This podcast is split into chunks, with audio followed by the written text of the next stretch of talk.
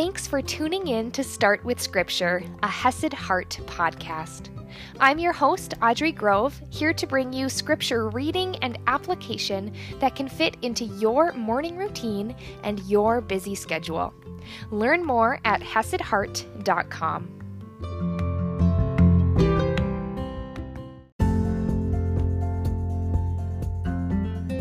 Good morning, my friends! I love, love, love. Days like today when you're reading scripture and it's like things get tied together. So we've been walking along right through this whole first and second chapter, and you know, Paul talking about them being divided in the church at Corinth over focusing on people, and then him spending some time right talking about God's wisdom versus earthly wisdom, and the way we get that, which is through the Spirit. And we spent some time with Paul talking about, you know, how human wisdom isn't what they're teaching but they're teaching these words, the gospel that is taught by the Spirit. And we left off with him saying, interpreting spiritual truths to those who are spiritual. And remember this today, because the Spirit is interpreting. He's the one doing these actions of making it make sense, of, of bringing understanding, of bringing clarity to the spiritual, those in Christ. And we're going to tie some stuff together today. So let's just dive right in. We're in 1 Corinthians chapter 2 verse 14 and I'm reading from the ESV.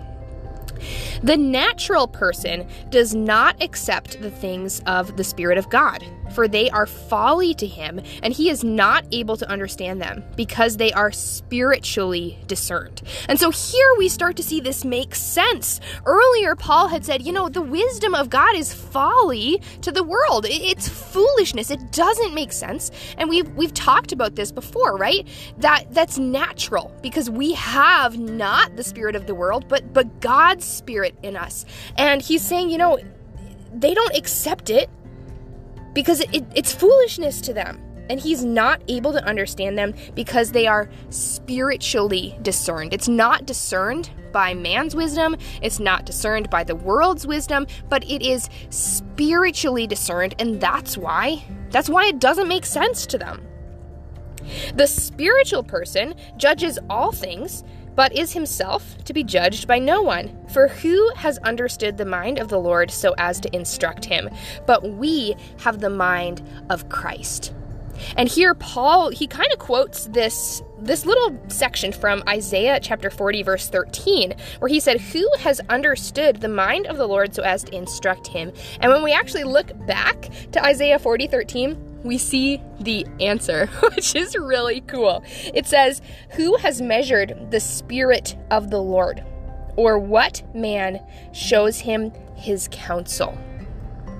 Who has measured the Spirit of the Lord? No one. It's talking about only God in this section.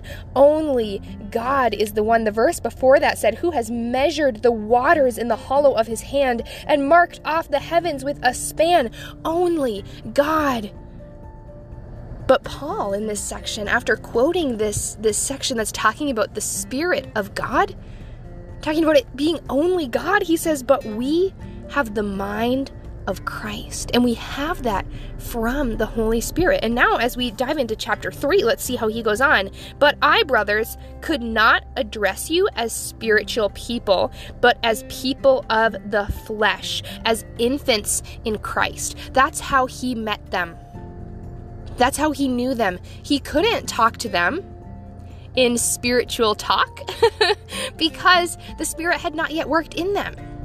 They were not yet spiritual people.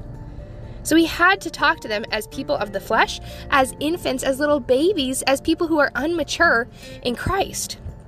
He says, I fed you with milk, not solid food, for you are not ready for it. And even now, you are not yet ready. And here we see it all tie together. Why was he spending so much time talking about the wisdom of God, the wisdom of men, focusing on manly things, on on the Spirit being the bridge, being at work, how it's folly to those who are not spiritual, here we see why. When he first came to them, when they didn't know Christ, he had to speak to them as people of the world, and he says, Even now, you're not yet ready. Even now, you're not yet mature. I still have to give you milk instead of solid food. You are still little babies. You're still infants. You are still immature, even now. Even since his last missionary journey, right? When he was planting this church, even now, after all this time. And, and how does he know this? He says, Even now you are not ready, for you are still of the flesh. For while there is jealousy and strife among you, are you not of the flesh? And behaving only in human ways? For when one says, I follow Paul, and another, I follow Apollos, are you not being merely human? All of this talk about wisdom, about spiritual things, was to set the groundwork to explain to them why their actions, this division, this focusing on people instead of on God, on man's word instead of on the gospel and God's word, what this showed and why it showed it. And what it shows is that they're still immature, and that they are stuck in the flesh instead of being free in Christ. And the thing is, we know, right, that our actions, what we do when we have faith in Christ, that it doesn't lessen or add to our salvation. We've talked about that. Justification is once for all, one time on the cross. And when we have faith, we accept that. We're not rejecting it any longer, this gift. But our actions do show what's in our heart.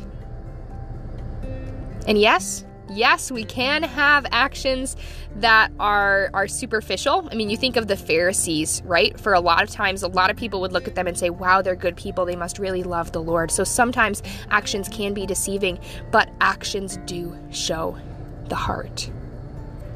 And so he is saying, "By your actions, I see that you are in the flesh." You're behaving in a human way instead of a spiritual, Christ following, spirit driven way. And he's calling them out. But he didn't just call them out. I want you all to see that. He didn't just call them out, but he explained the why behind it and the how he knows. And he explained the truth the beautiful, wonderful truth that it's not about us. So, yes, while he's calling them out for their actions, he's saying, you know what, though? It's all about the spirit. Yes, we're acting in the flesh, but it's it's not about our words, our actions, how much we know. It's about the spirit. It's about God at work. And so shifting our focus from ourselves and the divisions of others and the flesh and shifting our focus to Christ, to the Lord, acting out of the spirit in us. That is how we mature. For you, are you not of the flesh and behaving only in a human way? I'd ask you today, my friends, again, it's not a salvational issue. Faith is the only issue when it comes to salvation. But are there any areas where you are acting in only a human way? And we don't say that out of guilt. There's grace for those actions. I have them too. But those actions, again, like we said, they show the heart. They show areas in our hearts where we are still immature. Areas in our hearts where there are lies and sin, deep seeds in our hearts that are rooted down these weeds that we need to pull out. What areas are you acting in only human ways? Ways of the flesh and not of the spirit. Bring that to God. Talk to him about it and and lean into that. It can be so uncomfortable that we want to avoid it. But I'd encourage you to lean in with the Lord to those those messy areas, those hurt areas, those hard areas, those mindsets that come back to hurt you, those habits that come back to hurt you and others in your lives and lean in to find the root.